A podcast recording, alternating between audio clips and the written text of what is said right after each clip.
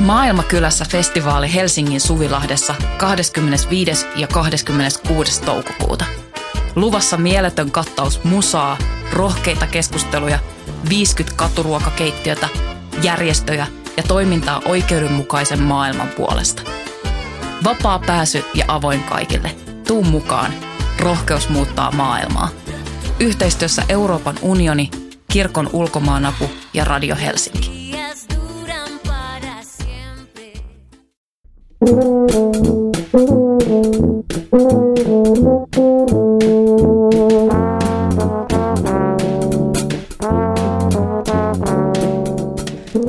Teatteripolitiikka-podcastin pariin. Minä olen Voimalehden kustantaja ja toimittaja Tuomas Rantanen. Tänään pohdimme sitä, miten vähemmistöstressi kumotaan vähemmistön riemulla. Ja tässä virkeaineistona meillä on ryhmäteatterissa esitettävä Sini Pesosen ohjaama ja Salla Viikan käsikirjoittama näytelmä Kalasatama. Se perustuu Tuve Aron samannimiseen autofiktiiviseen esseeromaaniin. Toisena vieraana meillä täällä studiossa on äskeisistä viimeksi mainittu kirjailija Tuve Aro. Tervetuloa Tuve. Kiitos. Romaani ja näytelmä on eri taidemuotoja, olisi tietysti luontevaa kutsua tänne vaikka ohjaaja ja käsikirjoittaja, mutta mua kiinnostaa nyt tässä tapauksessa myös sen kirjan suhde näytelmään ja sen takia musta on tosi kiva, että sä pääsit tänne. Miltä susta Tuve tuntui nähdä siis oma kirja sovitettuna näyttämälle? No aivan uskomattoman hienolta sen takia, että lopputulos on niin upea. Kiitos tämän unelmatyöryhmän.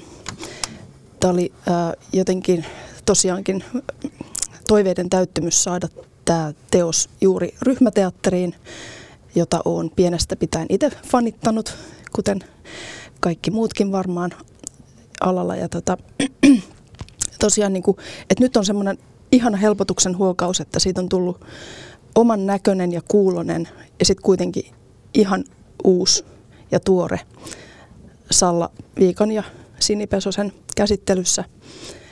Eli iloinen fiilis. Mm-hmm. Onko sä tehnyt itse tekstejä, jotka on näyttämällä ollut aikaisemmin? Mä tiedän, että sulla on ollut esimerkiksi lyhyt elokuva tekstejä ja muuta sen semmoista, mutta onko, onko, onko se teatterissa ollut kuinka paljon? Joo, novellista tuli semmoinen aika jännittävä projekti vuosia sitten, joka sitten sai niin kuin hyvä vastaanoton ja palkintoja ja kaikkea. Se oli jännää, mutta se oli elokuva. Ja sitten jotain pienimuotoisempaa teatteria, niin kuin opiskelijatöitä ja puolikuussa on ollut joskus romaanin pohjalta, mutta ei mitään tässä mittakaavassa. Että tämä on mun ensimmäinen kokemus teatterin puolella.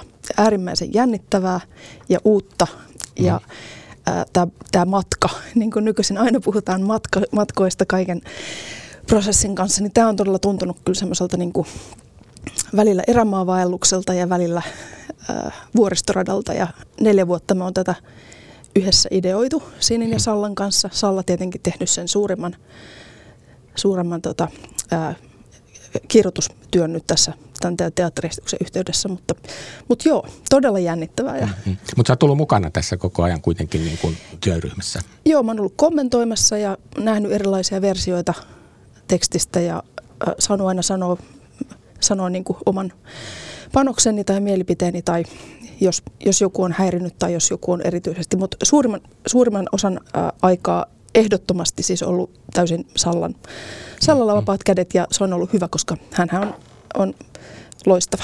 Mm-hmm. Mahtavaa, mahtavaa. Ja nyt me esitellään meidän toinenkin vieras. Meillä on täällä näytelmässä pääroolia ja tätä kasvutarinan näkökulmahenkilöä esittelevää Joana Haartti paikalla. Tervetuloa Joana. Kiitos. Ja mä nyt kerron tähän alkuun, että tässä näytelmässä alkutilanne on se, että keski-ikäistyvä lesbokirjailija on elämänsä käännepisteessä jonkinlaisessa ground zerossa, joka paikallistuu nimenomaan Kalasataman metroasemalla. Ja siellä hän kärvistelee tätä elämänhistoriaansa taaksepäin ja luo varovasti katseita eteenpäin. Ja kaiken tämän keskiössä ja koko tämän tarinan, mitä me nähdään, ikään kuin fyysinen kulminaatiopiste oot Joana sinä tai sun esittämä hahmo. Mm. Miltä tuntuu sovittautua tämmöiseen teatterirooliin, missä niin kuin oikeastaan niin kuin kaikki kulkee niin kuin sen sun niin kuin ilmentävän henkilöhahmon kautta. Mm. Niistä ehkä usein ajattelee, että se pääroolin tehtävä on jotenkin kauhean työläs ja että, että se kantaa kamalasti asioita, mutta se on, mun mielestä se on itse asiassa just päinvastoin, että, että kaikki muut tekee sen työn mm. ja, ja niin kun, mm, mun ei tarvitse kun siinä niin kun virrata mukana ja jollain lailla ehkä niin kuin rooli, roolityönä niin kuin päärooli on usein semmoinen äh, prosessi, jossa niin kuin, mä koen ainakin, että, että sitä ei niin kuin rakenna sitä mm. roolia jotenkin yritä kontrolloida tai, tai hallita, vaan pikemminkin, varsinkin tässä nyt oli semmoinen prosessi, että sitä vaan niin kuin päästi irti mm. ikään kuin omista defensseistään tai semmoisista asioista, mitä siellä näyttämällä nousee esiin ja, ja, ja tulee niin kuin tielle ja koittaa sitten vaan olla siinä tilanteessa, ottaa vastaan sitä, mitä ympärillä tapahtuu, koska se energia ja kaikki, sehän tulee jotenkin hmm. niistä henkilöistä, jotka vyöryy siellä näyttämällä. Niillä on mieletön ralli, sirkus päällä siellä, kaikki, kaikki monet hahmot, mitä Santtu ja Heli ja Minna esittää niin tulee se historia kerrottuna ja niin tosiaan ryhmäteatterin tyypillisen tyyliin, niin tietysti siellä on just tämä henkilögalleria, jota nopeasti käydään vaihtamassa kulisseissa ja sitten niin kuin marssii sun elämä joko siinä Joo. nollahetkessä tai sitten historiassa. Joo. Ja, ja tota, mutta se mikä on musta kiinnostavaa, että toi toimii toi näytelmä myös lavalla, kun siinä on kysymys tämmöisestä niin kuin eksistentiaalisesta kärvistelystä, siis jotenkin oman elämän arviosta. Mm. Ja sitten kun se on ahdistava se lähtötilanne, että ihmisellä on niin kuin kriisi itsensä kanssa, se on menossa sinne mielenterveyspalvelujen piiriin siihen Kalasataman viereen ja sitten mm. se kertoo niin kuin vaivoistaan ja sitten myöskin siitä kriisistä, joka liittyy parisuhteeseen ja isän kuolemaan kaikkeen tämmöiseen. Ni, niin samaan aikaan, kun sen pitää olla ahdistunut, niin siinä koko ajan pitää olla jotenkin se toivo tulevaisuuteen ja niin kuin se eksistenttinen ylittämisen mahdollisuus. Ja mun mielestä sä teet sen ihan hirveän hyvin. Kaikki, minkä kanssa mä oon jutellut, niin on ollut ihastunut nimenomaan jotenkin siinä sun niin kuin, tähän niin kuin läsnäolon niin kuin – juttuun, että se, se, samaan aikaan kun sä oot niin kuin se kärsivä tyyppi, niin siinä on aina niin kuin jotenkin se, tiedätkö, eksistenttinen niin kuin selviytyminen jotenkin mukana. Saat sä kiinni, mitä mä en takaa? Mm, joo, hauska kuulla. En mä, en mä tiedä, mutta tietysti sitä ei itse, itse ei näe mm. itteensä, eikä mä en to, osaa tietoisesti tuommoisia asioita sinne niin kuin mm. loihtia mm. tai rakentaa, että se vaan – Saanko mä kehua tässä välissä? Aha. Joo, joo. Ja no niin, otetaan vastaan se, että sieltä tuli. Ku, just tämä, että koska siinä kirjassa on jokseenkin synkkiä aiheita myös ja just tämmöisiä vakavia ja on kärvistelyä ja ahdistusta tosin humoristisesta lähtökohdasta mulla itsellänikin, mm. niin silloin kun mä kuulin, että Joanna tulee mukaan tähän produktioon, niin mä hypin riemusta just siksi, että se, se niin kuin viimeiste, hän viimeisteli tämän, tämän, ää, tämän kokoonpanon onnistumisen, koska Joannassa on mun mielestä jännä yhdistelmä tämmöinen, että hänessä, hänellä on tämä funny bone, mm. onko sille suomennosta tämmöinen niin kuin, ää, sisä, sisä, sisäinen huumori mm, mm. Ää, parhaassa mahdollisessa tavassa. Onko funny boneille mitään suomennosta? Mä en Ei. Varma. Joo. Ei varma. Ja tota, Onko se niin kuin hassu olemus vai mitä se on? Ei, vaan ehkä semmoinen niin kuin huumorin taju tai humoristinen okay. ää, lähestymistapa ei mikään ha-ha-ha huumori, mm, vaan semmoinen niin, niin syvällisempi juttu, mitä mä arvostan. Okay. Ja, ja sitten toisaalta niin kuin lempeys, mm. että jos tässä kirjassa ää, on jonkin, jotkut on kritisoineetkin sitä, että siinä on kärkevää, kritiikkiä. Ja siinä on välillä kyllä semmoinen niin kuin megafonipamfletti päällä kyllä. Joo, ja mä oon vetänyt ne ihan tarkoituksella vähän niin kuin nupit kaakkoon välillä ja, ja, ja semmoinen ajatuskin, että, että ei provosointia provosoinnin takia, mutta kuitenkin aika provokatiivisestikin. Niin sitten musta mm. se on ihana yhdistelmä, että tulee tämä funny bone ja lempeys. Ne niin kuin mm. tavallaan pehmentää sitten tämän. Mm. Tämä oli se, okay. saat kiinni? Joo, hauska kuulla, joo. Joo, ja just, just tämän tyyppiset niin kuin läsnäoloon liittyvät asiat tulee usein kun ammattikatsojana katsoo, että minkälaisia niin kuin näyttelijöiden niin kuin karismat on, niin, niin tota, ne mm. sopii erilaisiin asioihin. Mutta mielestäni tämmöisen niin eksistentiaalisen kriisin ja prosessin kuvaamiseen, niin kuin missä tavallaan on läsnä historia, nykyhetkiä, kaikki tämmöiset, niin just jollakin lailla semmoinen niin kuin olemus, jossa on samaan aikaan niin kuin siis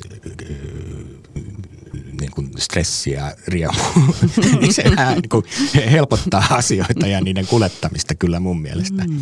Että tuota, tuota tällä lailla. Öö, mä voisin seuraavaksi Tuve kysyä sulta, että kerro vähän tämän kirjani taustoista. No, mulla on ollut tavallaan vähän semmoinen nurinkurinen tilanne äh, verrattuna ehkä tyypilliseen kirjailijan polkuun. Siinä mielessä, että mä, silloin kun mä aloitin, 25 vuotta tulee itse asiassa tänä vuonna, huhu, tota noin, niin, niin mä en, mua ei kiinnostanut yhtään semmoinen autofiktiivinen kasvutarina, mikä on ehkä tyypillisin tapa aloittaa, eli että miten minusta tuli minä ja miten, miten ää, ihmisestä kehittyy vaikkapa kirjailija. Mua ei kiinnostunut semmoinen ollenkaan ja mä oon tehnyt absurdia lyhyt proosaa, absurdin taipuvia romaaneja ja en, nimenomaan en itsestäni suoraan koskaan. Että oli ensimmäinen nyt, kerta nyt sitten tämä Kalasatama, jossa mä ö, vähän niin kuin Joanna sanoi aikaisemmin, että, että tässä teoksessa hän vaan päästi irti mm, ja mm. antoi mm. mennä, niin mulla oli vähän samanlainen olo kalastamaan kirjoittaessa, että niin paljon asioita oli kertynyt päähän niin kuin kiukkua, maailmantilannetta kohtaan kiukkua, ahdistusta oli 2015 oli ensimmäinen pakolaiskriisi, tämmöinen isompi, ja no Trumpin valinta. Joo, ne on kaikki täällä. Mä luin tämän kirjan just heti seuraavana päivänä, kun mä nähnyt ton näytelmän tai kaksi päivää sen jälkeen. Kerro vaan lisää. Joo, mä nyt vaan rupesin höpöttelemään, että tota, niin, että se jotenkin sille jännästi mulla on mennyt toisinpäin, että mä oon aloittanut ikään kuin kaukaa itsestäni, vaikkakin mä oon kuvannut aina mm. vähemmistöjen edustajia ja on ollut, ollut hulluja ja köyhiä ja rampoja ja homoja ja alkoholisteja, mutta ne ei ole koskaan ollut sillä tavalla niin kuin, ja sitten ehkä se mm. autofiktio ää, sanakin rupesi jossain vaiheessa ärsyttämään, kun kaikki se oli kauhean muoti tuossa muutama vuosi sitten ja kaikki oli yhtäkkiä mm-hmm. autofiktiota. Että mulla se osui vähän niin kuin sillä sattumoisin, että nyt multa tuli tämmöinen kirja ja Kustantamokin oli oikein innoissaan asiasta, että mä kirjoitan henkilökohtaisesti mm. vihdoinkin ja jostain. Se, se on täysin niin kuin reflektiota. Sä reflektoit koko ajan siinä kirjassa myös sitä kirjoittamisen motiivia ja sitten liittyen niin kuin näytelmänkin aiheeseen, niin mun mielestä siinä oli aika vahvasti se, että sä jotenkin kuvasit, että sä et ole halunnut niin kuin roolittaa itse sillä lailla, että, tulkit, että tulkittaisiin sun kaikki muu tekeminen jonkun vähemmistöroolin kautta tai jotain. Ja, ja tässä sä halusit niin kuin selkeästi tulla jotenkin pamfletoimaan myöskin semmoisen niin kuin vähemmistöriemun puolesta, niin kuin se asia ilmaisi. Niin, se on yksi aihe tuossa kirjassa, mutta sitten sen, juuri sen sitten Hesarin sinänsä ansiokas kritiikki nosti otsikkoon, että Tuuve Aro tulee kaapista. Minusta oli jotenkin hämmentävää, että tämä kirja, ensinnäkin mä, mä en koskaan ollut kaapissa, mä oon aina kirjoittanut, niin kuin, ollut avoim, avoimesti oma itseni ja sitten tässä kirjassa se ei ole todellakaan niin kuin kaapista tulla tarina, vaan se on yksi, yksi, yksi teema niin kuin tämmöisen ää, yleisen ää, yhteiskunnallisen ahdistuksen ja niin kuin, yksilö, joka räpistelee hulluksi tulleessa maailmassa, se on musta se jotenkin se lähtökohta, että monet ilmiöt, jotka tuli tavallaan törmäs yhteen samaan aikaan poliittisesti, oli no siis naisten marssi ja kaikki maailman semmoinen feministinen turhautuminen mm, mm. ja kaikki tämmöiset. Mutta joo, yksi, yksi aihe on niin kuin, äh, lesbona oleminen ja vähemmistö. Mm. Yksi, yksi sellainen, mikä siihen myöskin liittyy, on tämä, että miten niin kuin kulttuurin ja taiteen piirissä naisroolikuvasto on kapea ja pinnallista, se tulee esiin. Mm. Ja nyt mä Joanna kysyisin sulta, että niin kuin, tämä roolihan nyt ei suinkaan ole mitenkään geneerinen eikä pinnallinen, vaan mun mielestä mm. se on niin kuin eksistentiaalisesti syvällinen ja tuo niin kuin jotenkin mun mielestä myös näyttämölle niin kuin kiinnostavan, vahvan naisroolin, mitä sä tuumit. No just, just näin, kyllä, ehdottomasti. Mm. Mutta mut sähän on tehnyt hirveän paljon just se Takoman ensemblessä just tämän tyyppisiä, niin kuin, mitä mä sanoisin, roolimatkojakin jopa, että enemmän kuin tämmöisiä niin kuin mainstream-teatterin perusnaisrooleja tai ylipäänsä rooleja. Miten sä koet niin kuin näyttelijänä, että minkälaisissa roolihommissa tai näytelmissä susta on kiva olla? No tietysti jo nyt niin kuin viime, viimeiset kymmenen vuotta on tehnyt niin kuin enemmän takomolla – Hmm. Hyvin silleen niin kuin aihelähtöisesti työskennellään siellä kollekti- aika kollektiivisesti ja ei hierarkkisesti. Varsinkin nyt tämä, viimeisin ö, instituutti, Tempaus, joka on niin kuin mun ja neljän näyttelijäkollega Noora Dadun, Hanna Raiskimäen, Niina Sillanpää, Niina Hosias Luoman ja yhden kuvaajan kanssa muodostettu tämmöinen kollektiivi. Mm-hmm. Noorahan on täällä ollutkin. Niin, ja niin justi, palesti. tulee jossain joo. vaiheessa. Joo, jatka vaan. Joo, niin tota, että aihelähtöisesti ja prosessimuotoisesti työskenneltyössä se niin kuin, ei ole valmista tekstiä siinä vaiheessa, mm. kun lähdetään tekemään tai näy- näytelmä, eikä missään vaiheessa luultavasti ole välillä ei edes minkäänlaista plaria saada aikaiseksi. Että sinne vaan sitten syntyy, olla ihmetellään ja tutkitaan tai ollaan tiettyjen aiheiden äärellä ja sitten paljon näyttämöltä käsin tuotetaan materiaalia esitykseen. Ja, ja toki usein on joku ohjaaja, mutta esimerkiksi näissä instituutioissa niin ei, ei ole ollut varsinaisesti ohjaajaa, että me ollaan siellä sitten niin kuin ohjattu toinen toisiamme, mutta että olen tehnyt toki sitten myös näytelmiä ja rooleja niin kuin, mm-hmm. ö, muualle, että Takomulla nyt ei ole ihan hirveästi ollut. Tai sitten niitä on mm. useampia rooleja vaikka niin kuin jonkun, jonkun jutun sisällä.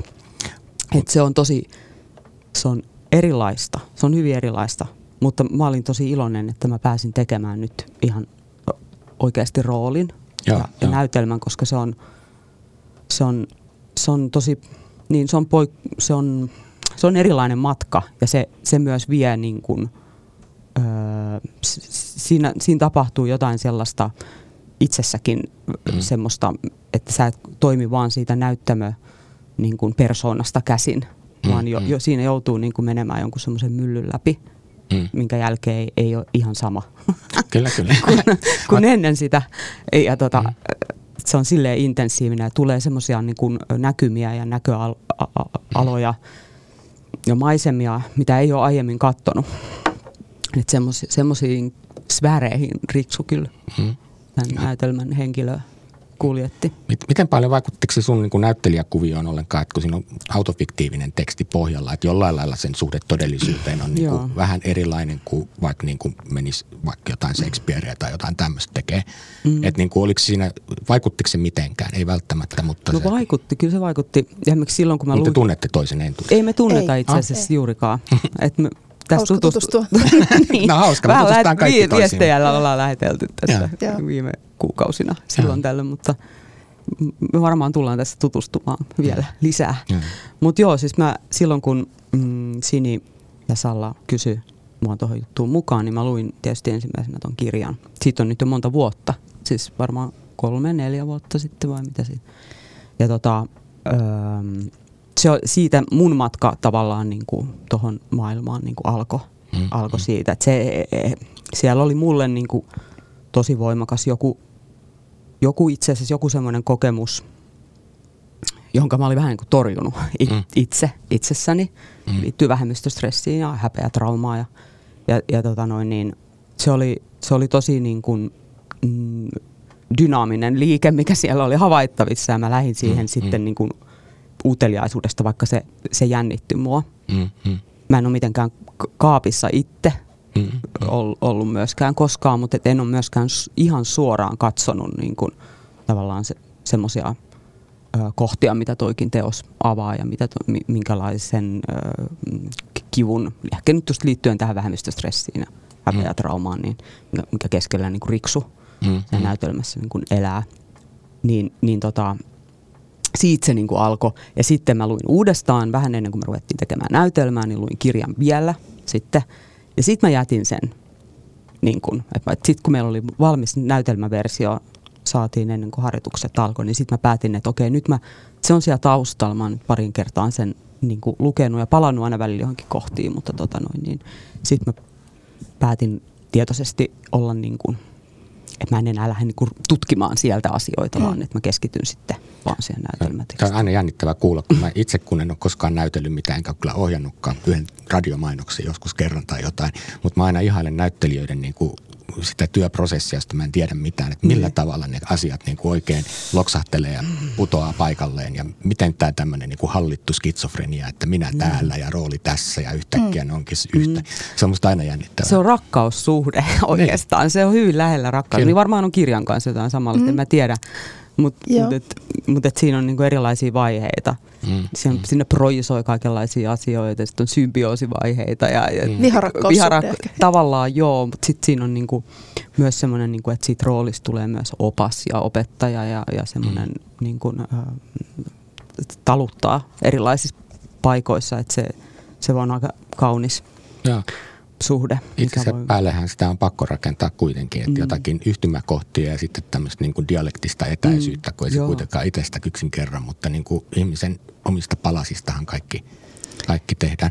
Semmoinen tuli mm. mieleen ihan spontaanisti, kun puhuttiin äsken niistä takomojutuista, niin teillä on ollut paljon esimerkiksi vaikka tämä ensimmäinen käsky Janne Pellisen, mistä mä tykkäsin muuten tosi paljon, niin, niin siellä oli siis keskellä niitä, siellä oli kohtauksista koht, ei kerrota koko näytelmää, kun ollaan toisen näytelmän äärellä, mutta, mutta siinä kuitenkin erilaisten kohtausten keskellä oli myöskin tämmöisiä autofiktiivisia näyttelijäkohtauksia, mm. missä te kerroitte omia kokemuksia, että ainakin yleisölle voi tulla vaikutelma, että ne ovat oikeita kokemuksia, en tiedä ovatko, mutta... Ne oli mahtavia. Mutta ne oli aivan mahtavia, niin, ja mm. sitten siinä tulee semmoisia jännittäviä ajatuksia, jotka liittyy niin kuin esityksen ja, ja sitten sen ää, ää, todellisuuden väliseen suhteeseen. Kyllä.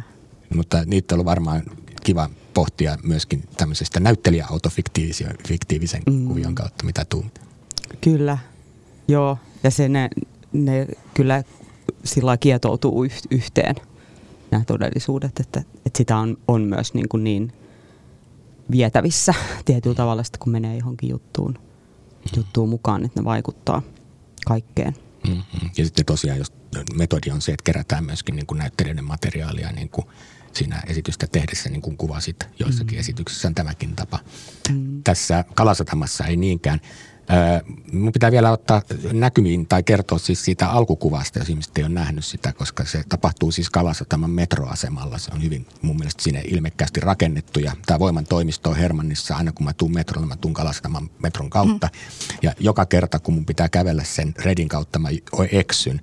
Ja, ja, ja, Sama ja kaik, homma. Ihan kaikki, kaikki eksyy. Siis se on niinku sille, ja sit mä joskus käyn siellä alakerrassa niinku tota asioimassa, niin, niin tota joka kerralla mä käännyn aina väärään suuntaan. Se on mm. suunniteltu mm. jotenkin maailmassa niin kuin aivan mahdottomasti. Kyllä. Että tämmöinen niin kuin koulutettu ihminen ei Se on hyvin symbolinen paikka. Ja se on tosi symbolinen paikka. Sitten mä ajattelin, että tämä elämänkriisi, että se tyyppi on nyt tässä elämänsä jakopisteessä, tämä ground zero ja sitten ne metrot ajaa siellä, ihmiset juoksee ja sitten se on se mielenterveyshoito, huono hoito vielä siinä vieressä ja sitten se redin. Niin mun mielestä siinä on jotain siis niin kuin aivan hykerryttävää, että, niin kuin, niin kuin, että juuri tässä se metafora. Ja, ja mm. sä olit tota, Tuve laittanut sen kirjaankin tietysti otsikkoon, että tavallaan varmaan juuri nämä ajatukset, mitkä nyt on mm. näyttämöllistetty, niin löytyy sieltä, mutta musta se oli Kyllä, aika... kyllä, joo. Mitä, mitä sä Joana tykkäsit tämän metaforan toimivuudesta? Toimi erittäin mm. hyvin ja oli tosi tunnistettava myös se mm. semmoinen luuppi, johon jää. Mm. Mulla se lähti ihan siitä konkreettisesta kokemuksesta, että ihminen, joka tulee keskustan suunnasta, ei pääse metrolta sinne terveys- ja hyvinvointikeskukseen mm. menemättä redin läpi. Niin. Eli se on pakko joutua sinne hirvittävään luuppiin päästä löytääkseen sit lopulta sen ja. hullun psykiatrin, joka, jota Santtu Karvonen ansiokkaasti esittää sit tässä Joo, kyllä. Mutta joo, se on melkoinen Kyllä, kyllä. Mut, mutta se toimii tämmöisenä, tietysti niin kuin ihminen, joka tulee katsomaan esitystä niin kuin vaikka jostain kauempaa, eikä ole mm. käynyt koskaan keskustaa idempänä, niin ei ehkä ole siihen törmännyt, mutta mm. se toimii heillekin kyllä ihan tuota – mahtavana. Ja tässä oli vielä sellainen hauska juttu, että mä kävin Latviassa katsomassa yhtä esitystä ihan pari viikkoa sitten, niin siellä oli kanssa, niillä ei ole Riikassa metroasemaa, niin se oli niin kuin maan alla oleva juna-asema, jota käytettiin metaforisesti aivan samalla tavalla. Mm-hmm. että siinä niin kuin kauhea eksistenttinen kriisi kaikilla ihmisillä ja sitten ne on tosiaan siinä ne junat aina ajaa ohi ja sitten ne ajelehtii siellä asemalla tietämättä, mitä ne elämässään tekee. Että mm. siinä mielessä tämä yhtymäkohta oli vielä tätäkin kautta.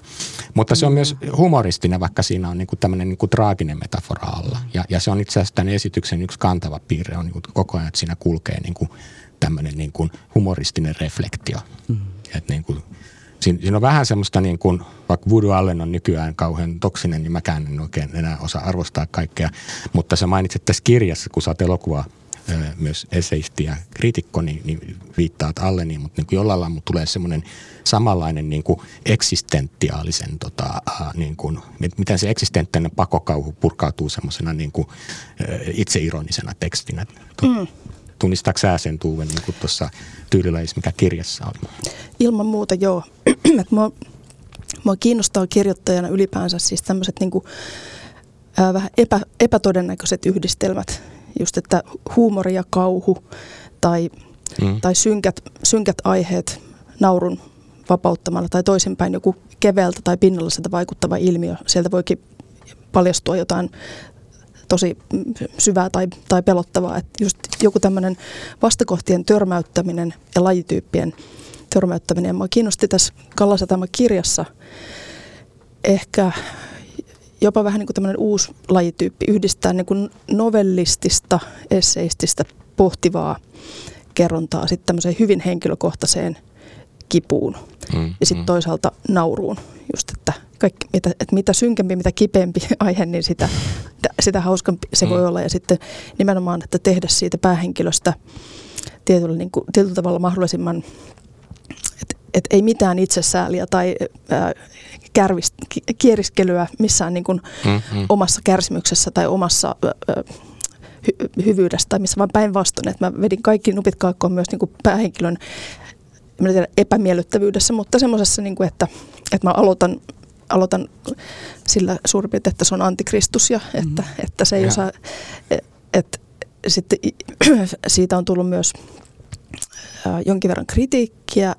Mä oon saanut muun muassa joltain nuorilta ihmisiltä palautetta, että siellä on bifobiaa tai mm. jopa transfobiaa. Ja nämä on musta hyvin, hyvin kummallisia ja äh, vähän ahdistaviakin leimoja.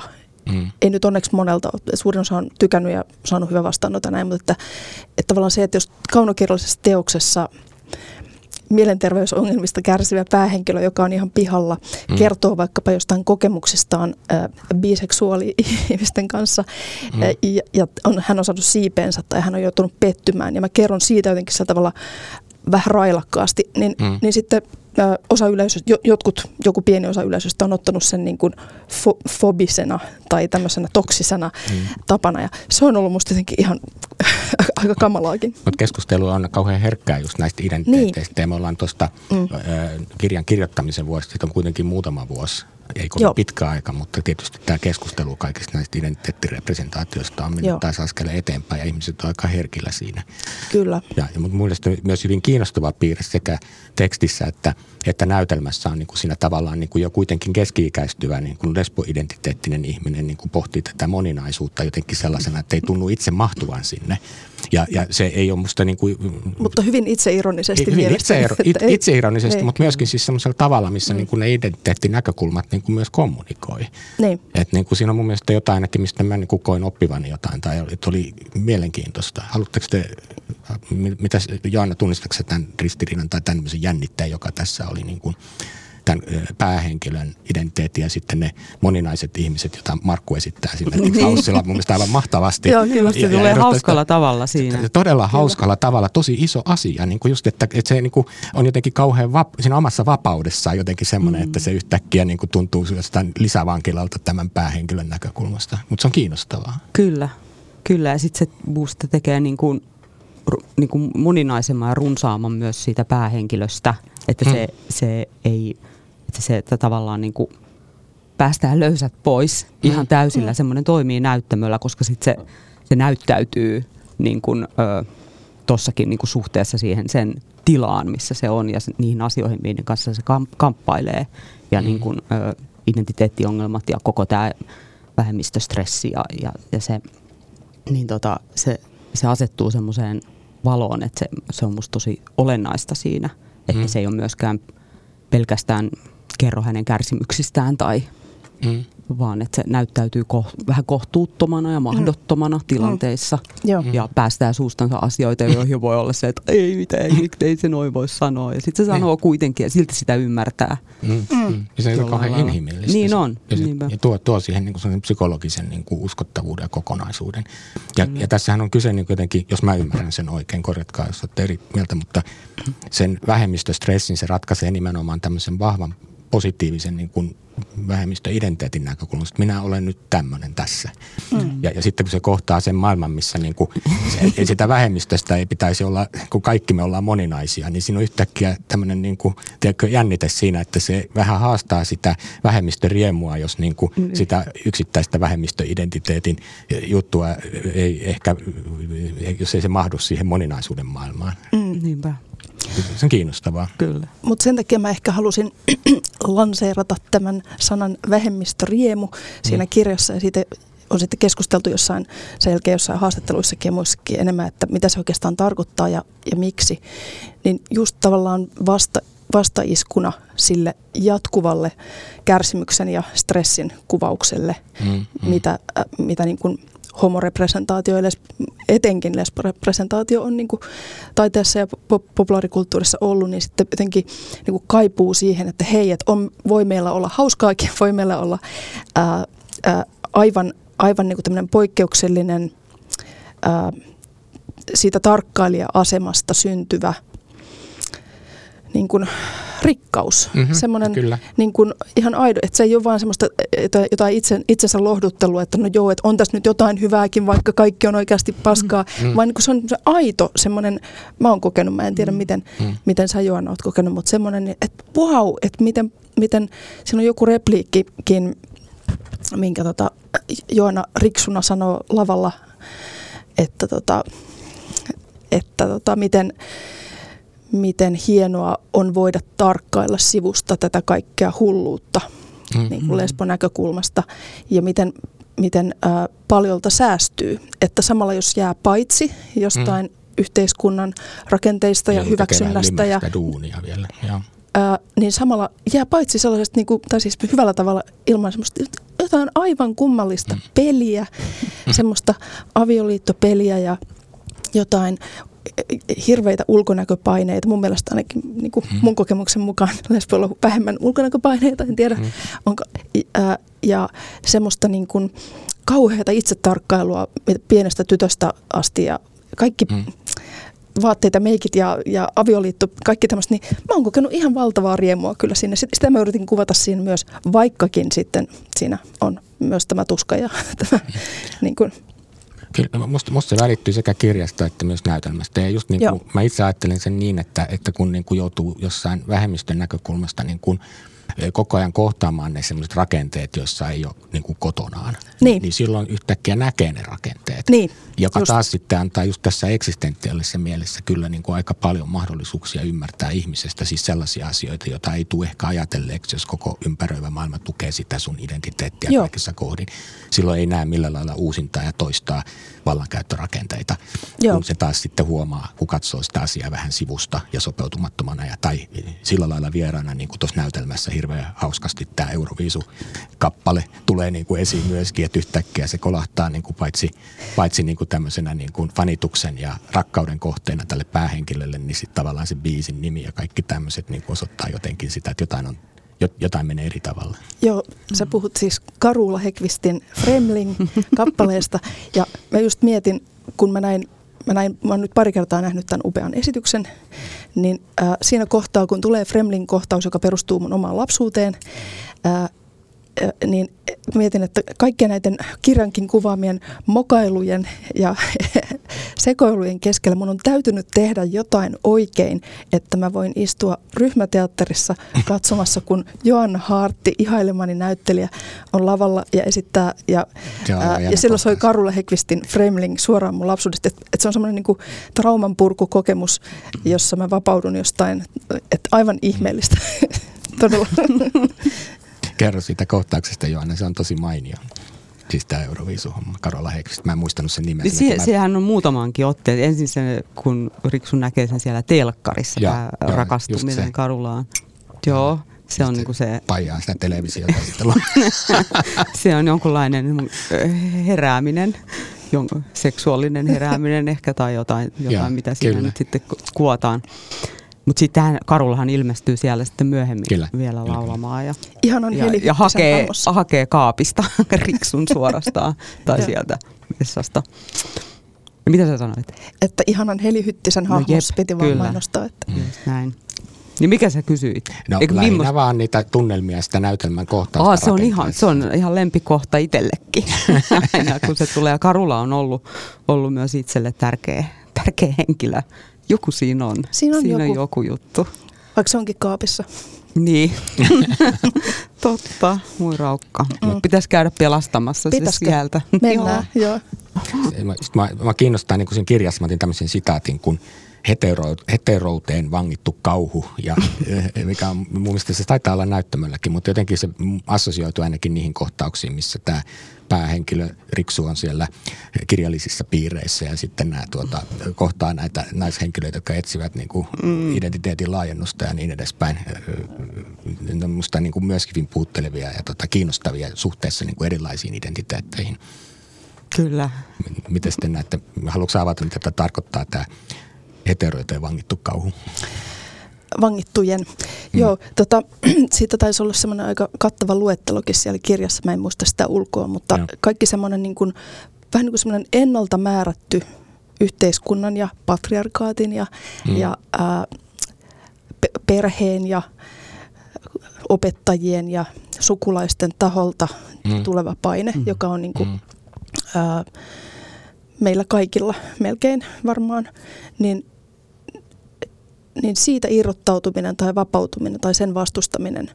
Ja nuorena se voi olla ihan hirveää ja ahdistavaa ja pelottavaa, ja sit, mutta sitten kun siitä uskaltaa vapautua, mulle se tapahtui parikymppisenä ensirakkauden myötä, mm-hmm. että mä vaan tajusin, että mä en kuulu tähän systeemiin. Mm. Että totta kai mä oon osa tätä maailmaa ja mä en ole avaruudesta, mutta mä en, mä en halua kuulua niin tuohon sellaiseen ennalta määrättyyn sapluunaan. Mm. Ja siihen kuuluu siis hirveän paljon muutakin kuin seksuaalisuus tai sukupuolinen identiteetti. Se tulee se koko kama, siis kaikki se odotukset, rooliodotukset, yhteiskunnallisen menestymisen odotukset, ne tavat. Todellakin, todellakin. niin kuin. Ja toi on yksi tärkeä asia, mitä, mitä mä oon toitottanut kaikissa haastatteluissakin, että se, että, mi, että miten homoseksuaalisuudesta puhutaan aina sen seksin kautta. Et, Joo, se, hämmentävää ja se on tuossa kirjassa vahvasti kyllä. Joo, joo ja mulle se on jotenkin ö, outo, outo tai to, todella typistävä, niin kuin varmaan monelle, siis varmaan suuremmalle osalle, ainakin naisista. En mä tiedä, ehkä miehillä se on vähän eri asia, mutta ainakin mä koen sen jotenkin sille, että, että seksi on niin kuin yksi pieni osa sitä ja tärkeä osa ja se voi olla, niin kuin, ja parisuhteessa tietenkin se on tärkeä osa, mutta mulle, mulle seksuaalivähemmistöys on nimenomaan semmoinen laajempi identiteetti, vapaus jostain kaavoista, vapaus jostain semmoisesta niin kuin naisiin kohdistuvista odotuksista monista, mitä mä ehkä aikaisemminkin tässä ulkonäköön ja lasten saamiseen ja tapaan olla ja ja johonkin tämmöisen niin kuin pitää löytää rikas mies ja pitää näyttää kauniilta. Pitää, niin kuin, jotain, jotkut tämmöiset, nyt mä taas sanat tässä sekoon, kun mä oikein kiihdyn, mutta niin, niin mä koen, koen sen vapautena, mm. en, enkä niin kuin, ää, si, selity siihen, mitä tehdään sängyssä. Mm. Musta se on niin kuin aivan samantekevää. Ja mm. mä oon sanonut tuossa kirjassakin, niin kuin, että ei mua kiinnosta ihmisten sukupuolielimet, ää, vaan se, ketä ne on ihmisinä niin kuin siinä identiteetissä. Joo. Mm. Mä, mä, mä tunnistan tämän tosi hyvin, vaikka itse edustan niin kuin varmaan ei-vähemmistöä melkein kaikissa kategorioissa, mutta mä tunnistan sen etäisyyden niihin rakenteisiin oikeastaan helpommin sitä kautta, että mä yritän samaistua niin kuin tämän tyyppisiin kertomuksiin niin kuin tämä. Mm. Että yhtäkkiä näkee, että vaikka luulee olevansa tämmöisen punavihreän kulttuuri elitin edustaja, joka toimii vapaasti, niin katin kontit. Kyllä mä rakennan omaa niin kuin brändiäni ja statusta suhteessa sosiaalisesti niin kuin sen tyyppisiin odotuksiin, mitkä tulee kyllä oikeasti semmoisia, mitä mä en tiedosta. Että vaikka ne menee jonkun twistin kautta, kun yrittää olla hirveän nokkela ja tiedostava, mutta eipä se mene. Että kyllä se semmoinen niin miehen rooliin tulevat odotukset on niitä, joiden vankina kyllä kuitenkin on. Mm. Että et, niin kuin, niin. et pääse yli eikä ympäri. Mutta ne hetkeksi niin kuin semmoisena välähdyksen omaisena asiana tulee esiin just kun on taiteen kautta tilaisuus niin kuin hypätä vähän niin kuin toiseen, niin. toiseen kuvioon. Tässä näyttämöllä on aivan hulvaton kohtaus, joka on viety ehkä vielä äh, enemmän ääripäähän, missä missä Joannan riksuhahmo pelastaa tämmöisen onnettoman heteron, jota esittää ihanasti Minna Suuronen, niin pelastaa sen kaapista ja, ja se se heteronainen ei osaa edes avata sen kaapin yksinkertaista lukkoa ennen kuin tämä Joo, ää, sankarillinen lesbohahmo tota, vapauttaa hänet, niin vaikka se on näyttämällä niin tämmöinen vähän niin kuin farsimainen, ää, hauska, koominen tilanne, niin se itse asiassa sen, siinä on niin kuin totuuden syvä totuuden kokemus siinä, miten monen heteronaisen kanssa mä oon keskustellut tästä aiheesta, mm, niin kuin fiksujen, ihanien, koulutettujen, lukeneiden, menestyneiden, uraa tekevien heteronaisten, joiden mä voisin kuvitella elävän, elävän niin kuin prime of their life ja niin kuin silleen mennä, mm. niin ne on aivan sellaista, että miksi mä en voi olla lesbo. Mm. Että et, tämä on niin kauheata, että et, et miehet on niin, ja siis niin kuin, eikä se ole pelkästään mitään miesvihaa, vaan siis se on jotenkin vaan se semmoinen niin kuin kyllästyminen siihen kuvioon, kyllästyminen kyllä, siihen. Kyllä, kyllä. Ja tulee tuosta kohtauksesta tosi hyvin läpi. Niin, ja, se, ja kun se on vielä hauska, niin Joo. et, koko ajan tajuu, että siinä nyt kerrotaan isoista asioista. Sanoi Joana taas tunnelmia niin kuin tätä kohtausta tehdessä, siis, koska mun mielestä ainakin sulla on hauskaa sitä. niin on. MacGyver. Mä ehkä mä tunnistan jonkun tuommoisen fantasian myös, että pelastaa heterovankilasta joku ihana nainen. Mm. se, Me ei tarvinnut niin kuin kaivaa sitä kovin kaukaa. Se oli kiva tehdä, totta kai. No. Miten semmoinen asia, kun tuossa tota, alussa puhuttiin just, että kun ne naisroolit on niin kuin populaarikulttuurissa, telkkarissa, elokuvissa, teatterissakin niin kuin usein olleet liian kapeita ja laimia. Ehkä joskus voi ajatella, että miesroolitkin, vaikka niitä tietysti useimmiten kirjoitetaan, mutta vaikka identiteettitasolla, niin ne odotukset usein on olleet aika geneerisiä. Mutta mitä te tuumaatte siitä, että onko niinku teatterissa, joka on vielä nopeammin aikaa reagoiva taiteenlaji verrattuna elokuvia telkkareihin, onko niinku vaikka homoidentiteetin näyttämöllistämisessä tapahtunut viime vuosina teidän mielestä edistystä? on varmasti tapahtunut viime vuosina kyllä edistystä, mutta varmaan voisi tapahtua vielä enemmän. Mm. Niin, siis ei että, maailman valmis. Niin. Mm. Onko jotain esimerkkejä siis siitä, että millä lailla niin kuin jotain, jossa niin kuin asiat ovat jotenkin liikahtaneet kerralla eteenpäin? No mä oon tykännyt hirveästi monista Milja Sarkolan töistä, niin kuin tällä ilmeisimpänä esimerkkinä. Mm. Hän on kuvannut ihan suoraan näitä teemoja. Heini Junkkaalan ää, mitäs? Mä, mä täytyy... mone, mone, molempien jutuissa ollut mu- muutamassa. Että niin. Joo. Itse asiassa. Niin, mä, aivan. Mä oon nimenomaan tota, niitä, niitä Sarkolan juttuja nähnyt tosi paljon ja mä pidän, ja nehän teit, nyt pitää varoittaa niputtamista. Viimeksi kun mulla oli mm. täällä semmoinen keskustelu homous- ja kauhuohjelman alla, jossa käsiteltiin tätä Scream the Love Story, joka on Markku Haussilan ja Aleksi Holkon, Soolo Minna Harjoniemen mm. ohjauksessa. Markkuhan on myöskin tässä Kalasatamassa, niin silloin mä lupasin niille, että mä en niin kuin käsittele näitä niin kuin, homonäytelmiä homonäytelmien nippuna ja mm. yritän välttää sitä, koska niissä näytelmissä on niin kuin muistakin asioita ja muitakin teemoja kuin juuri tämä. Mutta jollain lailla tietysti on kiinnostavaa se, että millä tavalla näitä representaatioita nyt sitten ehkä tänä päivänä tehdään niin kuin monipuolisemmin ja erilaiset identiteetit ovat äänessä näyttämöllä ja se on musta niin kuin tähdellistä. Mm. Joo ja sitten musta se on kiinnostavaa, että, että miten homotekijät tai lesbotekijät esimerkiksi ää, voi tehdä ää, siitä identiteetistä käsin ihan omanlaistaan taidetta, että se liittyy, voi liittyä elimellisesti mm. siihen identiteettiin. Ja se ei tarkoita sitä, että sitten niputettaisiin se, että nyt tämä on nyt vaan niin homotaidetta tai homoille tai mm, mm. lesbotaidetta, vaan että se, siitäkin mä kirjoitan tuossa Kallasatama-kirjassa, että miten niin kuin, sitä ei tar- mun mielestä kannattaisi lakaista maton alle sitä vaikkapa tekijöiden mm. äh, homoutta niin. tai vähemmistöyttä, koska se, se voi olla kiinnostava niin kuin sen itse taiteen ja sen vaihtoehtoisen näkökulman, sen nurkkapöydän nä- näkökulman kannalta. Mä mietin vaikka just niitä äh, Milja Sarkolan jotain toista näytelmän arvioita, jossa monesti oli semmoinen, että no tässähän käsitellään meidän kaikkien yhteisiä ongelmia. Hmm. Joo, kyllä siinä käsiteltiin kaikkien yhteisiä ongelmia ja että me kaikki ollaan samaa ja rakkaus on rakkautta ja sille ei mitä ero. Toisaalta niin, mutta toisaalta mua kiinnosti siinä just se, että siinä on myös se vissi ero, hmm. Että, hmm. että se kuvaa homorakkautta hmm. ja niin kun, että se on, se on ihan oma kategoriansa.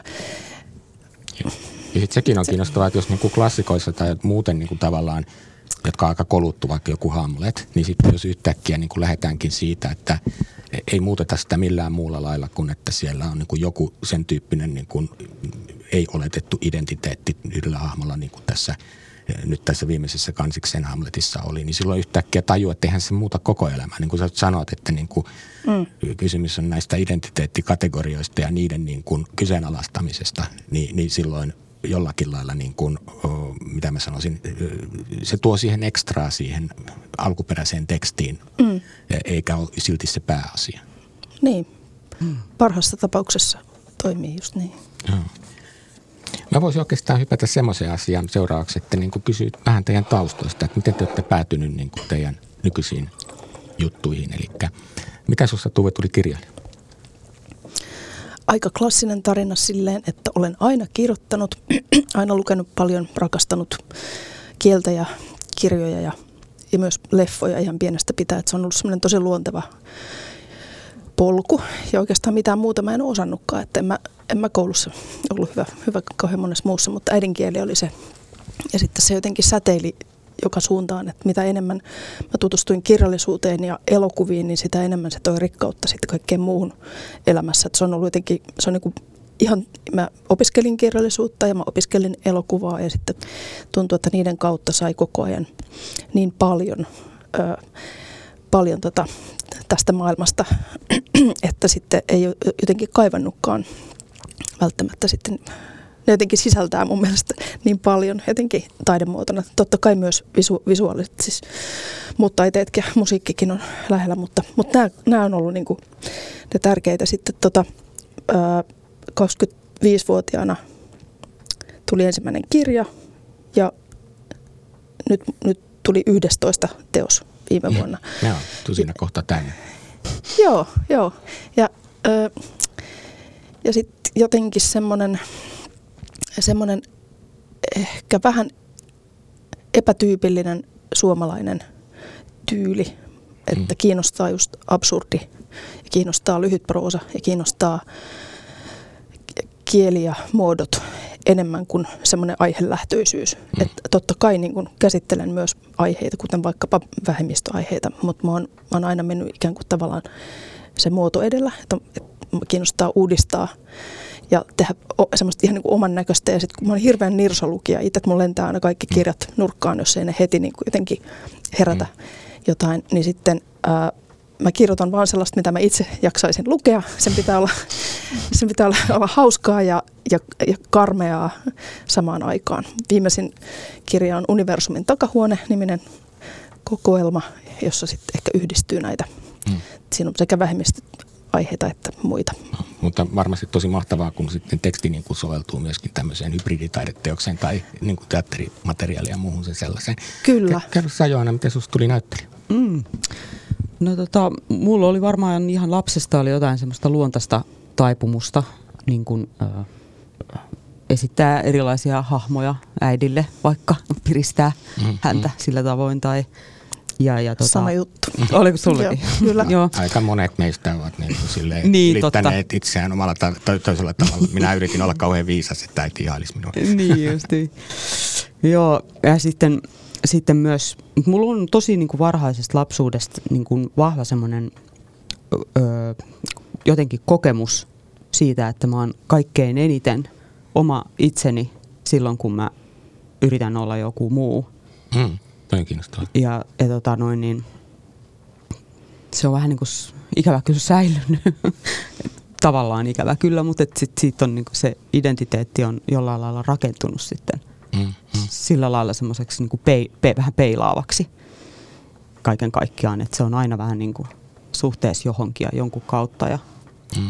Että se matkiminen oli niin kuin iso osa, osa sitä, mikä, mikä mä katsoin mun veljää esimerkiksi, mitä hän teki ja yritin olla mm. niin kuin hän ja milloin ketäkin ja, ja jotenkin, mutta joku oma juttu siellä niin kuin kulki. No sitten ehkä niin kuin teini, teiniässä, kun tuli murrosikää muu, niin sitten, sitten mulla tuli niin kuin se ahdistus siitä omasta naisen kehosta. Ja, että mä oon elänyt tosi semmoisen niin mm-hmm. poika lapsuuden. Niin, tässä to, näytelmässä. Joo, se sopii tavallaan mun taustaan tosi hyvin. Ja, ja, ja sitten teatteri löytyi sitten vasta niin kuin päälle parikymppisenä, kun mä olin opiskellut Steiner-pedagogiikkaa mm-hmm. Snellman korkeakoulussa ja siellä oli semmoinen niin kuin, se jotenkin tempas mut mukaansa ja mä sain semmoisia välineitä myös sitten jotenkin löytää uudelleen sen näyttämö, mitä mä olin lapsena mm. sitten niin harrastellut vähän kavereiden kanssa, tehtiin aina jotain omia pieniä esityksiä ja, tai muutaman kaverin kanssa. Niin, mutta mulla oli valtava hä- häpeä kasaantunut mm. muuhun. Ja se tuntui ihan ylitse, ylitse pääsemättömän vaikealta, mutta mieletön vimma, että se oli mun unelma niin jotenkin. onko se jotain semmoista, kun näyttelijät usein puhuu, mm. että siinä näyttelemisessä on jotain semmoista vapauttavaa, just esimerkiksi vaikka häpeän tai No on, ehdottomasti. Että niin kuin joka kerta se Sisyfoksen vuori siinä täytyy taas kiivetä sinne ylös, kun pitää mennä näyttämölle. Onko sulla niin? No joo, ja sitten mä koen, että, tai siis, että se se oli itse asiassa meidän tämän niin kuin instituuttityöskentelyn yksi itsellä se lähtökohta, niin kuin mitä halusi tutkia, oli niin kuin pelko ja häpeä, koska ne on, hmm. ne on niin voimakkaasti läsnä siellä näyttämöolosuhteessa tai luo sen hmm. näyttämöolosuhteen. Se voi olla jossain muuallakin, mutta et se kuin, kuin teatterinäyttämöllä se kokemus, että yhtäkkiä niin kuin, ö, hmm. tulee jollekin tietämisen ja kokemisen rajalle, missä ei yhtäkkiä tiedä, mitä tapahtuu seuraavaksi. Se tulee semmoinen kauhu. Mm. Mutta että näyttämöllä mä niin kuin kohtasin aina semmoisen poikkeuksellisen olosuhteen, joka oli samalla kauhistuttava, mm. koska se oli niin kuin, ö, ei ollut mun hallinnassa eikä mun mm. kontrollissa. Ja ne ensimmäiset kerrat, kun oli näyttämöllä, se tapahtui siellä Snellman korkeakoulussa, niin mä, mä, mä, olin aivan niin kuin, mä löysin uuden ihmisen itsestäni siellä, siellä ja se meni vähän niin kuin sen häpeän portin läpi. Mm, mm. Ja, ja siitä tuli niin vahva se olo, että okei, tämä häpeä on tämmöinen niin portti tai tämmöinen niin aukko. Et tai jopa voimavara. Menee, niin, no voimavara. Niin. Sitten kun siitä menee läpi, niin sieltä tulee jotain aivan ihmeellistä kamaa, mistä kukaan ei tiedä mitään. Niin, niin. Ja edelleen Joo. se tuntuu, että, että se on semmoinen niin kuin myös, itse asiassa siitä, sen läpi kun menee, niin pääsee vähän niiden omien juttujen yli jonnekin vähän kollektiivisemmalle niin kuin kokemisen tasolle. Ja se, se, mm. se on siinä niin myös Kuulostaa, kuulostaa mm. tutulta. Joo. Kyllä, joo. samastuttavalta. Niin varmaan kirjailijalla on ihan sa- Mut, niin kuin sama. Mm. No, varmaan pohjimmiltaan, mutta on se tietysti tekniikkana eri juttu. Ehkä, ehkä mm. voisi kuvitella, että se näyttämölle niin. toisten silmien äärelle asettautuminen niin kuin ikään kuin prosessin keskellä on eri asia kuin kirjailijana laittaa sitten se valmis kirja niin kuin ikään kuin, kirja, niin kuin tarjota. Niin. Että siinä, on, siinä teatteritaiteessa on niin kuin se semmoinen niin kuin omituinen eksistentiaalisen läsnäolo ja yhteisen hetken momentti on hirveän vahva ja siinä niin kuin kaikki, kaikki on niin kuin omat personat ja sitten se roolipersonat ja muut sille samalla tavalla niin kuin siinä läsnä. Mutta mut semmoista mun tekee mieli vielä sulta kysyä, kun niin kuin tekniikoista ja siitä niin kuin näyttelijän niin kuin läsnäolon ja mm. tilan hallinnan jutusta. Mun mielestä sulla on hirveän vahva karisma siis näyttelijänä ja Mä kerron, mä kirjoitin tämmöisen jutun esimerkiksi siitä Merja Sarkolan I Would Prefer Not To näytelmästä, mikä mm. 1850-luvulla kirjoitettu Melvillen tarina, niin kuin, joka oikeastaan ihan hyvin taipuu tämän päivän burnoutin tai ahdistuksen mm. tai masennuksen niin kuin kuvaukseksi. Niin mä kirjoitin näin, että Joanna Hartti näyttelee enemmän kehollaan ja yleisön suuntaan luomillaan katseilla kuin repliikeillä. Mm. Ja, ja mä, mä, niin kuitenkin tunnistaksä et jotenkin niin kuin se niin kuin sama juttu kuin tuossa Kalasatamassakin siinä, kun sä oot siellä ää, kirjallisuusbileissä ja sitten kun sulla on tosi tylsää täysin kypsenä siihen, mitä toinen tyyppi puhuu, niin se, miten sun silmät muljahtelee siinä, niin se on niin kuin, niin kuin jotenkin ihan hirvittävän niin kuin tunnistettava fiilinki, joka syntyy niin kuin ei siitä, mitä sä sanot, vaan siitä, miten sä niin kuin gestisesti niin kuin keholla ilmaiset siitä niin kuin jotenkin sen tilanteen niin kuin vaivaannuttavuudesta. Sitten suhun iskee piru. Me nähdään, että suhun iskuu semmoinen, niin kuin, että nyt, nyt mä rupean niin kuin oikeasti käyttäytymään tarkoituksella huonosti tai jotain tämmöistä näin. Tai... Okei, okay, mahtavaa, että se näyttäytyy noin. Mä en, mä en tiedä nyt ihan tarkkaan, mitä kohtaa tarkoitat. Mutta, mutta... Monikin kohta kyllä munkin mielestä okay. kuulosti. Niin, niin, se ei äh... ole ehkä kauhean tietosta, täytyy mm. myöntää, mm. että, että mä oon vähän sillä lailla... Ehkä se, hmm, se vo, tulee karismasta ja omasta. va, vais, vaisto-omaisesti mm. asiat syntyy. Mm sitten. Jos mä saan vielä yhden muistella, että tästä ei vaivannut tässä on, mutta niin kuin siinä Alienissa, mistä mä pidin kovasti takomossa, niin se kohtaus, missä se näyttämö on pimennetty. Siinä koko ajan puhutaan niin kuin mm. kauhusta ja kauhun rajoista ja sitten pimeällä näyttämöllä sitten me tunnistetaan siellä Johanna Hartin ääni siellä keskellä niin kuin, se, niin kuin muutaman kerran näin niin kuin, ja sitten se rupeat niin kuin tavallaan kyseenalaistamaan, että mitä tahansa tässä saattaa tapahtua. Mm. Ja, ja jollain lailla niin kuin, se vaatii siis meillä näyttämö, joka on pimennetty, että sulla ei niin kuin käytettävissä muuta kuin ääni siinä tilanteessa, mm. mutta se toimi kauhean hyvin se tilanne. Niin Miten, miten niin se tila otetaan haltuun tai vai onko se vaan niin? No, varmaan just silleen, että sitä ei yritä ottaa haltuun. Mm. Mä luulen, että se on niin kuin se, se että et, kauhean luontaista ihmiselle ehkä muutenkin, mutta varsinkin näyttämöolosuhteessa ö, on jollain lailla niin kontrolloida ja hallita sitä tilannetta. Mm. Ja usein sen niin kuin työskentelyn taustalla on niin kuin pelko ja kauhu saada se jotenkin, niin kuin, että okei, tämä tulee tämä ratkoa se juttu ja tehdä se mm. jotenkin.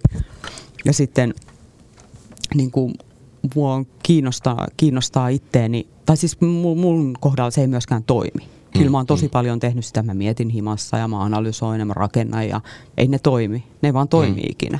Mm. Että sit, et mulla toimii se, että mä ilmeisesti toimii sitten paremmin se, että mä pyrin niin kuin, ö, päästää irti mm. ja jollain lailla niin kuin tehdä itsessäni tilaa niille asioille tapahtua. Ja silloin se tulee jotenkin ulkoa päin. Siis oudolla tavalla, mä en tiedä mm. ymmärrättekö mitä mä tarkoitan, mutta tietyllä tavalla mä en niin kuin, mä en hallitse sitä tilaa. Mm. Enkä pyri vaikut, vaikuttamaan siihen niin kuin kovin sillä tietoisesti, vaan mm. mä niin kuin teen itsessäni tilaa, että, että ne asiat voi jotenkin niin kuin tapahtua. Kyllä mä sitten siellä kuuntelen, kuuntelen sitä, niin kuin, että mm. mistä tulee joku impulssi ja koitan tarttua siihen, mutta – mutta on jännittävää, että niin kun saattaa, toi, en tiedä tekevätkö, kun en ole näyttelijä, kun olen joskus keskustellut näyttelijöiden kanssa, mutta niin toi saattaa olla, että tohon, juuri tuohon asiaan voi suhtautua kahdella eri tavalla. Niin kuin jotenkin niin. yrittää vallottaa tai sitten niin kuin sillä torjua se vallottamisen. Mm. Ja, ja, ja yhtäkkiä se läsnäolon potenssi voi kasvaa siitäkin, että tosiaan ettei yritä ottaa sitä tilaa liian vahvasti. Yhtäkkiä se muuttuu niin. Niin kuin jollain lailla vahvaksi tila just sen takia. Niin, mä en osaa sanoa, kun mä en mm. tiedä sitten, että kuinka vahva se on. niin, tai on, milloin se on ja milloin ei. Ja niin kuin tämmöiset asiat, ne ei mm. ole, niin kuin, ne ole niin kuin mun, mun hallussa. Mutta totta kai muskin herää siis kaikenlaisia niin kuin defenssejä niin kuin näyt, mm. näyttämöllä, mutta että tavallaan että se, mm. se työ on enemmän niin kuin niiden – läpihengittämistä kuin sitä, että mä tietoisesti rakentaisin mm. roolia ja kontrolloisin niin kuin tavallaan sitä. Toi kuulostaa jotenkin tosi tutulta mulle kirjoittajana, että ominaista tai mun mielestä kirjoittaminen sujuu parhaiten silloin, kun se teksti vie mua, mm. enkä mä sitä tekstiä. Että, yeah. että tavallaan, että siihen asti mä oon kylläkin kerännyt ja miettinyt ja pohdiskellut ja lukenut ja mm. kaikkea, mutta että se ei ole semmoinen kontrolliin pyrkivä, mm-hmm. tiukka suunnitelma, jota mä sitten ikään kuin kirjoittaisin ylös, vaan päinvastoin, että sitten kun mä istun kirjoittamaan, niin se teksti vie mua ja mä annan mennä. Vähän niin kuin tolle, että se on tosi orgaaninen fiilis. En tiedä, onko tämä sama, mutta Joo, silloin se tuntuu orgaaniselta, niin. että sinne ja luonte... syntyä elämää, niin. joka mm. ja siltä sun, siltä sun näytteleminen... tai puristettua niin. tai runtattua väkisin sinne, että ai nyt tää tulee tää. että mä tajusin, että just siinä liikaa yrittää niin kuin sitä, ikään kuin toteuttaa sitä suunnitelmaa, niin kuitenkin siinä tulee paperin mm. maku tai semmoinen pihtien mm. ote näkyviin, mutta sitten kun sitä vapauttamaan sen niin kuin jotenkin sen niin kuin sisäisen flown, että mä oon nyt mm. tässä – ja se ohjaa it, sitä, niin silloin ehkä se tuntuu tuoreelta myös. Niin, kuin niin asiat tuorena. menee läpi ja sitten mä koen, Joo. että näyttämä on myös vähän semmoinen paikka, sillä mm. ihmeellinen paikka, että siinä ollaan mm. vähän niin kuin ö, maailmojen välissä tai mm. semmoisessa mm. kohdassa, missä erilaiset yhteydet ikään kuin tulee näkyväksi joiden Todellisuus ja niin fiktio niin, ja, niin, ja yle- erilaiset aikatasot, niin kuin mennyt ja tuleva ja voi ajatella myös niin kuin näkymätön tai henkimaailma tai kollektiivinen tai mm. yhteiskunnalliset tämmöiset virtaukset. Mm. Että se on semmoinen niin kuin reikä, aukko, mm. se näyttämö, niin sit, sit tavallaan niin kuin suostuu seistä siinä kohdassa näyttelijänä ja niin kuin mm. kuunnella tai antaa niiden, niin se on niin kuin tavallaan se ehkä se kiinnostavin, kyllä, kyllä. mikä tekee siitä kiinnostavan myös semmoisen niin näköalapaikan. Mm, tuohon jää varmaan koukku. Siihen jää koukku, vaikka mä en tiedä, onko se terveellistä. Niin, jotenkin yhtäkkiä niin kuin sille, se eksistentiaalinen olemassaolon tunne vahvistuu jotenkin Joo. moninkertaiseksi, kuin yhtäkkiä on niin kuin läsnä tavallaan niin kuin useammalla leijerillä samaan aikaan. Joo, mm. kyllä. Mm. Hei, mä voisin nyt tämän loppua kohden vähän vielä kysyä sen, että koitteko te olevanne yhteiskunnallisia tekijöitä kirjoittajana tai näyttelijänä? No sun kirja nyt oli niin poliittinen kuin voi, voi olla, että niin kuin siinä mielessä varmaan, mutta koet sä niin kuin ylipäänsä niin kuin, sä teet munkinlaisia kirjoja? Niin, mä en ole aikaisemmin kokenut olevani poliittinen kirjailija. Mä en ole halunnut leimautua liikaa. Musta julistava tai tämmöinen ohjelmallinen kirjallisuus ei ole välttämättä kauhean kiinnostavaa. Sekin mm. voi toki olla ja näin silloin paikkansa, mutta mä oon itse tykännyt niin kuin jonkinlaisesta ihan toisenlaisista jutuista ja just niin kuin kielellisistä ja tämmöisistä. Mutta sitten Kalasataman kohdalla tuntui, että aika oli oikea, mitta oli täysi ja minussa oli niin paljon sanottavaa monista asioista henkilökohtaisella ja, ja yhteiskunnallisella tasolla. Ja ne jotenkin sitten yh, niin kuin yhteytyi ää, aika hyvin sitten siinä prosessissa, joka tuntui niin kuin suorastaan semmoiselta positiiviselta ryöpsähdykseltä tai ei nyt oksentamiselta, mutta se, semmoinen niin kuin vapautuminen Ää, ja ja tota, sen, sen myötä mä oon kyllä saanut aika paljon palautetta myös tästä yhteiskunnallisesta puolesta, mikä on ollut mm. kiva, että uudet yleisöt on löytäneet tämän. Ja yksi asia, mitä me nyt ei olla hirveästi tässä keskustelussa sivuttu, niin on tämä mielenterveys. Joo, oli verikseen tuosta, mutta unohtui tuossa kiireessä. Joo, e, e, Mielenterveys unohtuu aina, näin me niin, niin, mutta tota, siitä on, on tullut paljon hyvää palautetta just, että, että se on, se on se tilanne mielenterveyden hoidossa on niin kamala ja kuralla ja se, että miten nuoremmille lapsille vaan syötetään lääkkeitä ja miten mm. unettomuus on räjähtänyt käsiin länsimaissa, että sekin on yleistynyt ihan. Ja kaikki tämmöinen niin stressi ja muu. Niin Joo, toi on tuon näytelmän tosi tärkeä semmoinen mm. niin sivujuonne siinä, tai en tiedä onko se sivujuonne, sehän on jollain lailla Jopa yksi pääjuonne. Mm. Kyllä, se nimenomaan ja sitten se metaforinen paikka siinä. Toisaalta se medikalisaatio, että norm, ihmisten normaaleja ongelmia, niin kuin suruprosessia käsitellään masennuksena, joka pitää lääkitä pois. Kyllä. Ja sitten taas toisaalta ihminen, joka saattaisi tarvita just oikeanlaista lääkehoitoa, mm, niin mm. saakin sitten jotain aivan väärää tai vääriä, mm. niin kuin, että siinä on monta puolta ja kaikkea, mutta että sit just tämän huumorin kautta siitä tulee musta kiinnostavampaa. Mm. Miten sä Joana löysit nämä poliittiset teemat tässä Kalasataman näytelmässä? Mm, niin kuin, No vaikka tämä mielenterveys ja sitten mm. ehkä niin kuin tämmöinen no se on henkilökohtainen niinku, on poliittista tasoa. No, no vaikka jos tuohon mielenterveysasiaan, niin se, se on musta niin kuin, se riksu, mä koen, että se riksu tosi voimakkaasti peilaa niin kuin siinä omassa tilassaan niin kuin, tuommoista niin kuin isoa rakenteellista ongelmaa, joka ei ole pelkästään siinä mielenterveysasiassa läsnä, vaan joka liittyy patriarkkaan patriarkaattiin ja ylipäätään mm. siihen tapaan, miten sortaviin rakenteisiin ja kontrolliin ja millä tavalla asioita ratkotaan ja yritetään hallita. Kyllä, ja, ja hyvin sanottu. Niin kuin, no, pitää yllä sairautta hyvin, hyvin, mm. hyvin niin kuin sortavia rakenteita ja, ja semmoista hu- sotaa ja mm. hu- huonoa vointia mm. tällä maapallolla. Että jollain lailla se, oli niin kuin, se on niin kuin hienosti kuvattu musta siinä Kalasatamassa. Mm. Se, että pilleriä vaan. Mm. Toi oli loistavasti tiivistetty. Toi pitää laittaa sitaattiin toi äskeinen sun. Mutta mut, voiko teatterilla niinku vaikuttaa? Että ajatellaan tämmöinen teos, missä on tämän tyyppisiä niinku teemoja, jotka kuitenkin puhuttelee, jotka ei esitä maailmaa valmiina, vaan jotenkin prosessina, johon niinku sopeutuminen voi tuottaa stressiä, mutta toisaalta, tai sopeutumisen pyrkiminen voi tuottaa stressiä, mutta sitten se sopeutuminen riemua niinku lähtökohtaisesti, niin voiko se muuttaa maailmaa? Voi. Munkin mielestä mä ajattelen, että ehdottomasti voi. Että teatterilla on mun mielestä niin kuin monia monia merkityksiä, näyttämöjä on erilaisia ja, ja tekijöitä. Toivottavasti mahdollisimman niin kuin laaja kirjo eri, erilaisia, eri näköisiä ja eri taustasta tulevia ihmisiä, mutta että, että, että ehdottomasti niin kuin, näyttämöllä on myös, myös ihan sinänsä semmoinen niin kuin parantava potentiaali, se ho- hoitaa ihmisiä ja mm. meidän niin kuin, koko systeemiä. Mm. Ja yleisöpalautteet... Et se ei välttämättä ole aina semmoista suoraa vaikuttamista, että siellä sanotaan asiat on näin, mm. tämä ja tämä pitäisi muuttaa, vaan että se on myös, se on myös semmoista niin kuin, puhdistaa meitä niin kuin sisältä mm. käsin. Ja myös te- tekijänä koen niin. Mm. Tämän, tämänkin teoksen niin kuin tekeminen on ollut niin kuin mulle henkilökohtaisesti niin kuin parantava kokemus. Kyllä, kyllä. Sitten kun mä tämmöisen ammattikatsojana, mä näen paljon esityksiä, niin, niin musta on kiinnostavaa hypätä just niin kuin sen tyyppiseen asetelmaan ja rooliin, joka ei ole niin kuin mulle ilmeinen ja helppo mm. ja jokapäiväinen, vaan niin kuin sit mä näen niin kuin itseni jotenkin selvemmin.